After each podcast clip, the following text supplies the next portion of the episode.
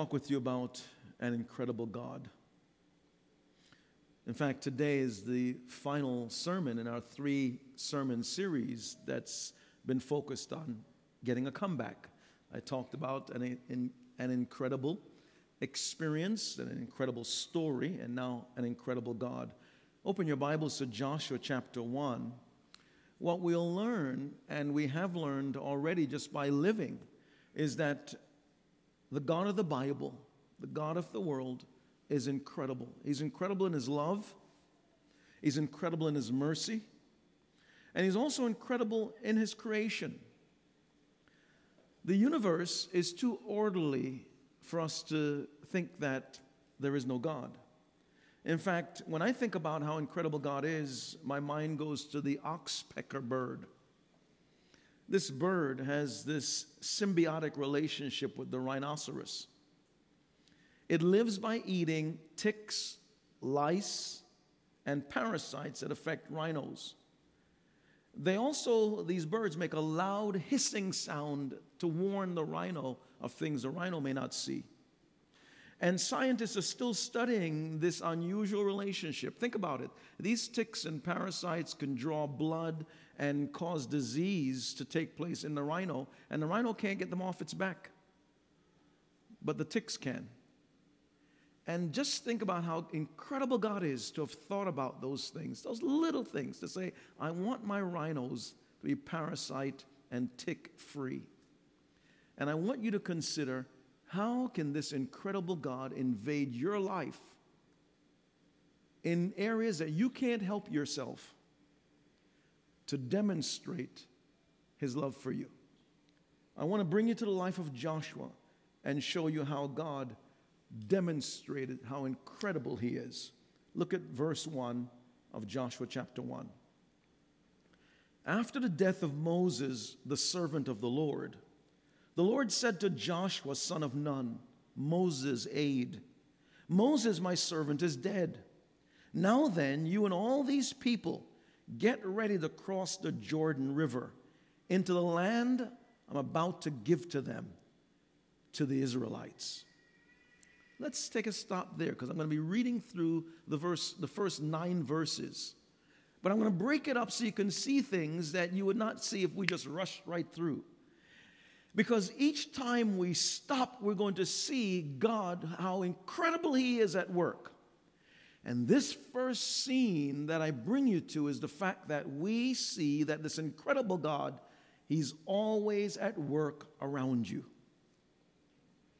God breaks into Joshua's private, private musing and thoughts and his time of grieving. The children of Israel were grieving for 30 days when Moses had passed. And Moses, as you know, was the this leader, this phenomenal leader that led the children of Israel out of Egypt, where they had been enslaved for 400 years. Moses led over a million Israelites out of Egypt through the wilderness. His goal was to bring them to the promised land. But Moses, he fell short of that goal. And he fell short because he was disobedient to God. God told him, I want you to speak to this rock, and when you speak to it, water will gush out of it. Moses was so angry at the people, he struck the rock, and God says, You didn't represent me properly before the people. Your anger makes the people feel like I'm angry with them. And I don't like that. So you're not going to go into the promised land. So Moses passed away. Now, this was a trip to get to the promised land from Egypt, normally 11 days it ended up being 40 years. Why? People were disobedient, they were sinful, they were grumbling, they're complaining. It is amazing that some things that can take really, really short, we lengthen them because murmur, complain, sin, disobedience, and all the other bad stuff that we human beings are prone to do. Wave at me if you're still with me. But we learn from these two verses this particular point God is always at work around you. When, he's, when, when I say that, what I mean is that Joshua is grieving, and rightly so. God interrupts his grieving process and says, Hey, Joshua, Moses is dead. I'm still alive. Moses is dead. His work is unfinished, I am calling you into that work. In fact, I've gone ahead of you. I, have prepared things. I have a dream for the Israelites. I, I've, I've, I've prepared. And so I want you to know that I'm always at work around you. It is amazing. Sometimes we think that what we know is all that exists. God is always at work around you. One German theologian says, God is always previous. You get there and you think you're the first to arrive. you look around and you realize God was there already preparing for you. God is always at work around you. He's at work right now in regards to your career, in regards to your children, in regards to your grandchildren. And you may say, I, have no children. I don't have any grandchildren. And I'm saying to you, that doesn't negate the fact that God is always at work around you, getting you ready for what He has already gotten ready for you. It is amazing. I mean, the, the things that God, I, I had no idea that God was at work around me even before I was unsaved. In the Ireland household, there are four children, and my dad was an accountant. My mother was the consummate educator. She was uh, in charge of the consultants for the city of New York in early childhood development. And so she was this Uh, you know, this academic that made us kids write essays when we go to play baseball. When we go out fishing, we had to write essays. It, would grade, it was graded for grammar, punctuation, syntax. I would be punished if I spoke and my siblings spoke in slang in the house. I can't even speak in slang when I try. My, my, my wife says to me, honey, don't, don't, don't say that. It doesn't come out right. It doesn't sound right. I, I mean, I tried to be like one of the cool kids. It just didn't work. But I didn't know that during those days, and I hated it, by the way, and then, and, then as I grew and, and matured and, and then got in college and grad school and post grad and all this other stuff, and then I'm writing books. And I can write a book in two weeks. I just take time off and, and I just write it. And I'm and I didn't realize God was investing certain skills and gifts in me when I didn't even know it. He's always at work around you.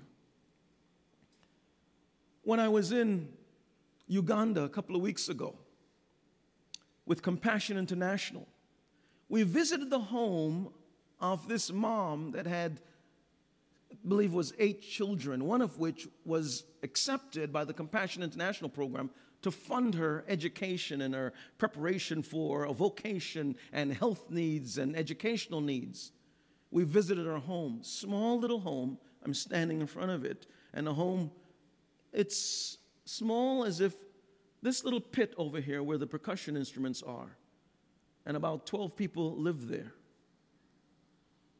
And when we sat in front of this mom with a translator, we asked her this question What's your dream for your children?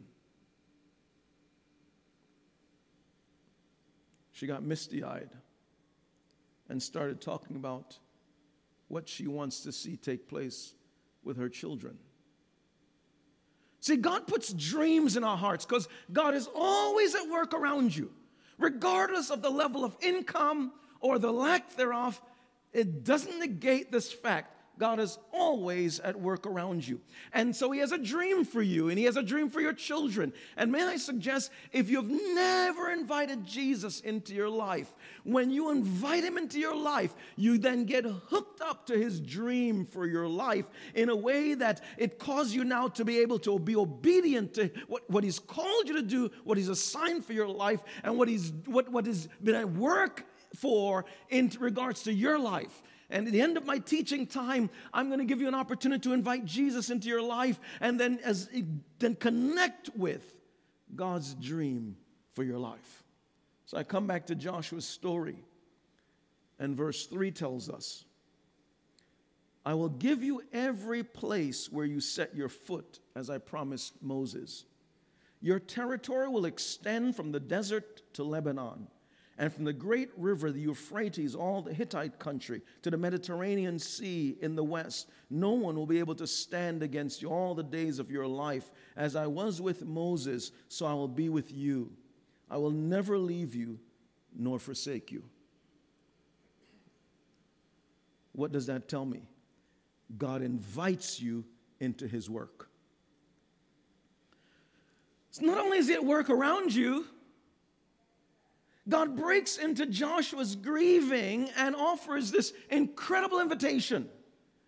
Join me, he's telling Joshua, in bringing the Israelites into the promised land. What Moses didn't fulfill, what he didn't complete, what he didn't finish, I want you to participate with me to bring my people into the land I promised them. And so Joshua's learning this from God speaking to his heart.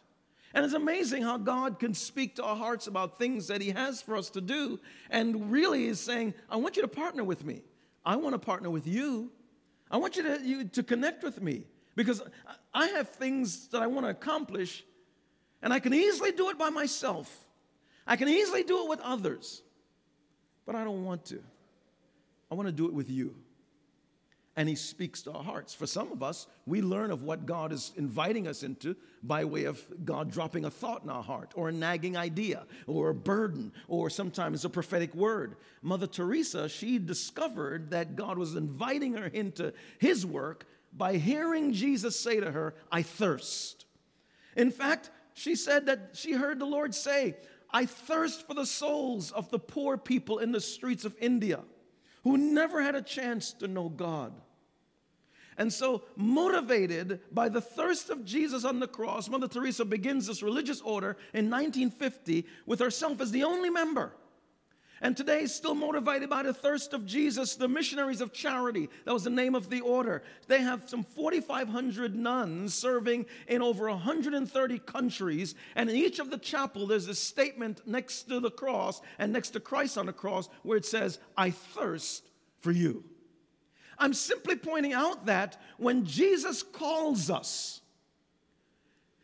he invites us into this work, and there may be some way he's calling you into a work something that he's saying to you that's significant. So, and each of us, the calling is so different. He may call you to be an accountant. He may call you to be an IT person. He may call you to be a nurse. He may call you to be an administrator. He may call you to be someone that's good with your hands. And when you do that, you need to recognize Jesus is inviting me to participate with him in some work. And I need to have that mindset.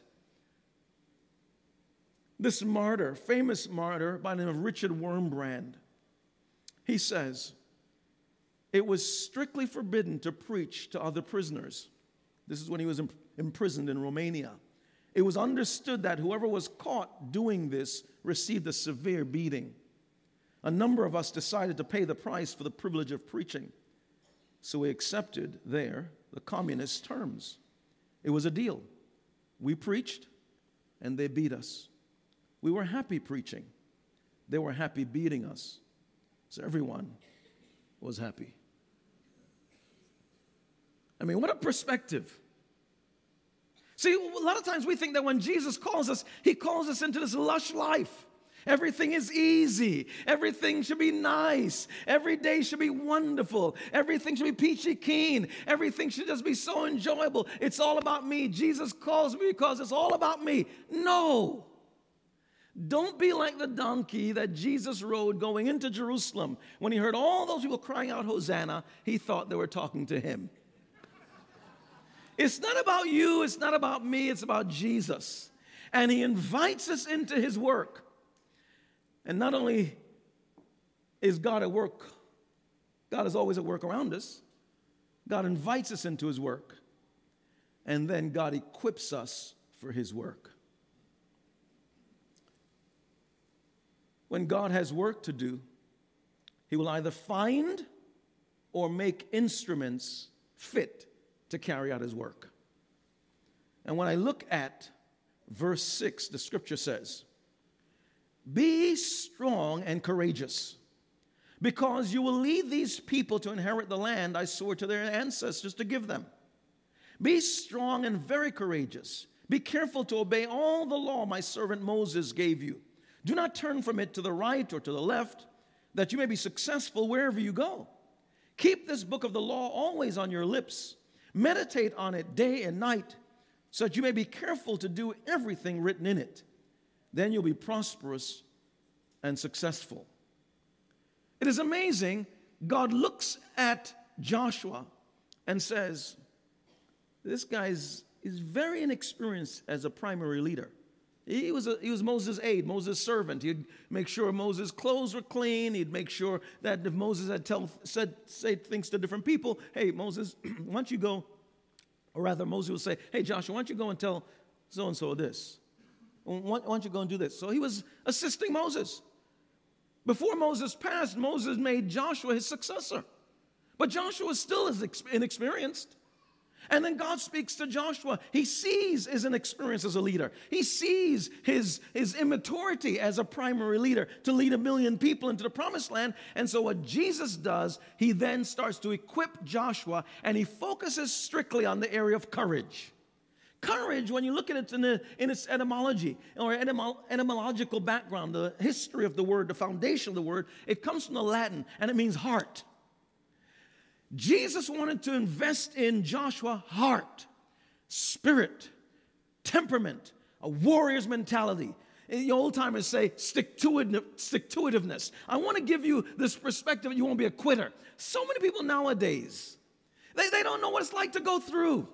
They don't know what it's like to, to say, okay, I'm going to stand in there and I'm going to stand. I don't care if it gets difficult. I'm going to stand in there, my marriage. And when it gets rocky, I'm going to work through it so I can have a healthy marriage. I'm going to stand in there with my kids. So even if they're doing things that I don't like, I don't like, don't appreciate, I'm going to walk them through it. I'm not going to quit on them just because it's rocky. I'm going to stand with my church that when we go through difficult things, I'm going to go be able to go through. They can depend on me. See, I don't like individuals who think that Christianity, it's all about me and it should be be simple and easy. Never. Never is it like that. When God calls a man, he bids him come and die. Come and lay down your life for me. And Joshua now is tasked. Joshua, the three things I'm going to do for you, Joshua, to help you have courage.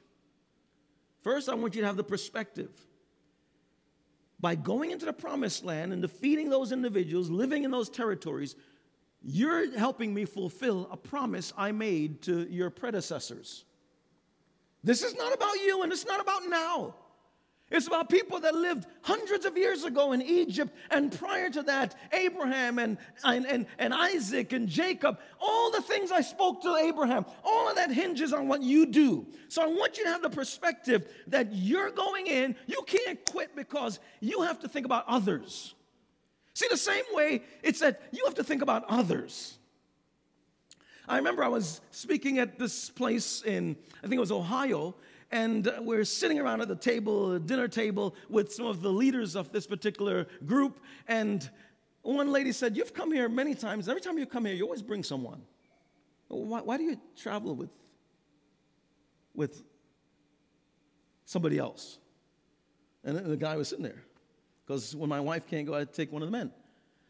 I said, Because I have a, I have a responsibility that I can't allow false accusations, I can't allow rumors to take place in regards to me, because my character is what sets me in a place of responsibility. I have thousands of people I have to, I have to be able to represent. I have people whose jobs hinge on my character. And so I take someone with me, so someone who's godly, someone with good reputation, good integrity, because they're going to be able to stand next to me. Someone wants to take a picture with me, they're standing right there, because no one is going to be able to say, I don't want, I don't want someone to say, hey, David Ireland did this, he did that. No, no, no, no, no. So I, I want you to think about the idea is that you have others in your life. Your children they, they, they bank on you doing the right thing. When you fight the battles that you're supposed to fight and win those battles, it makes your children's lives easier. There's some battles I've had to fight as a man because my dad never fought them. He never fought them and won. He never even fought them, never even recognized their battles. And so when I stepped into manhood, there are things that I brought with me as baggage that I didn't shouldn't have brought. But because I was never trained, never instructed, never guided, then I had to learn to deal with those things. And thank God for the godly men in the church that showed me how to love my wife, how to love my kids, how to model what it means to be a Christian in those moral areas and ethical areas of your life and relational areas of your life. What I'm saying is that what Jesus was telling Joshua, Joshua, if you want to be involved in my work, I'm going to equip you for my work. You have a deficit in area of courage. What's going to give you courage is perspective. You're not going into the promised land to fight just for you. There are others just before you, and there are others coming after you that your fight, your battle will embolden you. See, it's about heart, it's about spirit, it's about temperament. And I'm saying to you, sir, don't let any kind of sexual impropriety be named among you. Too much is at stake. You're representing yourself and your family and your children and your children's children. Don't crash and burn because others' value and others' destiny hinges on you doing the right thing. The second thing involved in this, he says to, to, to, Joshua, Joshua, he says to him, he said, Look, obey my word, meditate on it. So here we're seeing that when you obey God, it gives you courage because it puts the ball in God's court. See, imagine if you play basketball, and I, I never played, I stink. And so if you if you play basketball and you dribble, I do know some basketball terms, you dribble the ball. And when you, and God's on your team, and you pass the ball to God, that means that your role ends. You pass it to God, the ball's in God's court. When God asks you to do something and you obey it, obey Him, it's passing the ball to Him. It's now on God. When God tells Joshua, Joshua, you know, I want you to be strong and courageous. What God was saying to Joshua is, I want to equip you. He says, here's what I do. He says, he says, obey my law. Listen to what I've said through Moses. Listen to my recorded word. Listen to my commandments. Heed them, follow them. You know, make sure you adhere to them, align yourself with them. And when you do that, here's what we're getting the benefit we're getting courage. Why do you get courage? Because you now say, I've done all that I can do, and I've done all that I'm supposed to do. God, I pass the ball to you. The third thing that God was saying to Joshua by way of, I'm going to equip you in my work, is that I want you to be able to, you know, to, you know, to not only obey the word, but he says, I want you to meditate on the word.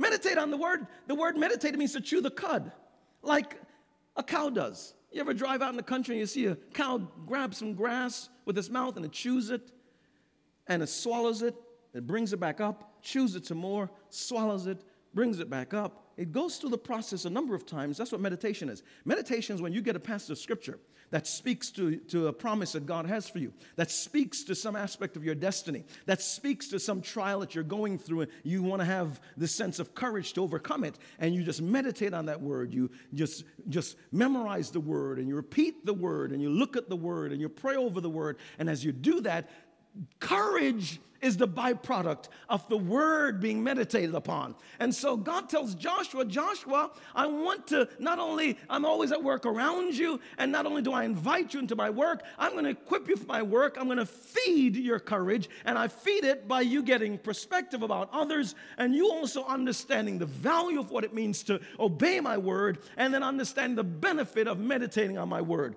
I want you to see this God that we serve is powerful. That's why Romans 12, verse 2 puts it this way Don't be like the people of this world, but let God change the way you think. Then you'll know how to do everything that is good and pleasing to Him. How does He change the way I think? When I meditate on His Word, I process the Word, I drink in His Word, I read the Word, I study the Word, I pray over the Word. All of a sudden, my mindset starts to change. There's aspects of your life that need to change. You know it. People tell you about it. You also know about it. Then there are things you're going to have to do. One of the solutions start meditating on the Word, start praying over the Word, start reading the Word, and watch the Word change you. So, what we've seen already from these verses that comes out are these principles. We've seen that God is always at work around you. God invites you into His work. God equips you for His work and then God joins you in his work. It's amazing how he does that. Some people invite you into their work and then they walk away. not God. Verse 9 says, Have I not commanded you? Be strong and courageous. Do not be afraid. Do not be discouraged, for the Lord your God will be with you wherever you go. Look at that. God promised Joshua, I'll join you in the work. He tells Joshua, Don't be afraid, Joshua. You're not doing this on your own. I've commanded you to do this. So when we go in into Hittite country, I'm there with you. You ever see people with a real sports fanatic? They'll, I mean, you'll talk to them, and they may have been watching, you know, the Yankees, and they'll say, "Yeah, we won yesterday." I said, "What do you mean we won?" I mean, you were sitting in your living room. You can't play baseball. You can hardly spell the word, and now you say we won. So yeah, we won. They're part of this whole experience. They're part of the team. They, some of them even watch it with their cap on. They, they just, they're part of it. Now, I'm, I'm one of those Yankee fans, and I hardly watch it though. but I, I don't know. Even though I, I wear a Yankee cap, I was in Cuba a number of years ago, and I was supposed to be there for 10 days in this hotel. I stayed one night. Next morning, they called me to the front desk, and they said, Sir, you have to leave the hotel. I said, I'm registered for 10 days. They said, A baseball team's coming here, and we think you're with, you're with the Yankees and you're going to try to recruit some of these players. We want you to leave. The, we want you to leave the hotel. They kicked me out of the hotel. I didn't even have a Yankees cap on. It's, I guess it's emblazoned on my chest, Yankees fan. But the idea is that I want you to know that Jesus is saying to Joshua by way of Scripture, "I will be with you. I'll never leave you." And so he's saying, "I'm going to join you in the work. You won't be working by yourself." God is saying, "I will be with you. I will be with you wherever you go." Victory is assured not because you're self-confident See, what God is saying to Joshua Joshua, self confidence can blind you. I know a lot of people, they have self confidence. I can do this. But what God was asking of Joshua is not self confidence. He's saying, let me give you courage and I'll go with you. So when I'm with you, you're not there on your own strength. You're not there on your own intellect. You're not there because of your own gifts. You're not there because of your own self confidence. You're there because I'm with you. I've made a promise, I made a way, and I'm working alongside of you to bring about my will and my result. Don't let your wisdom blind you or let your talent blind you to get so self confident. It's really cockiness and pride. Don't let pride blind you, and pride is very blinding. And so, what God was telling to Joshua, Joshua, victory is assured not because of self confidence, but because of divine presence. I'm working alongside of you. It was a couple days ago. Tyler Smith and Heather Brown, two teenagers, went for a swim off of Vilano Beach in Florida on Thursday, April 18th, when they realized that they might not come back to the shore because these two 17 year olds got caught up in a current that pulled them two miles away from the shore. They waited, they shivered, they, you know, in, in, this water that's uncontrollable, it's turbulent, they're holding on to each other. And then all of a sudden, Tyler cries out, If you, referencing God, really do have a plan for us, like, come on, just bring something. You know how teenagers speak? That's how he prayed. And in short order, a boat named Amen comes to where he is. Can you imagine that? And the captain, Eric Wagner, he tells people, he said, over all the wind, all the waves, all the, the sound of the boat's engine, we were able to hear the voice of these two teenagers. And then when Tyler and Heather were being interviewed on one of the morning programs, Here's what they shared from us crying out to God for Him to send someone for us to keep living and a boat named Amen. There's no way that it wasn't Him, wasn't God, Tyler declared. Isn't that pretty powerful? God joins you in His work. So I want to encourage you, invite Him into your work.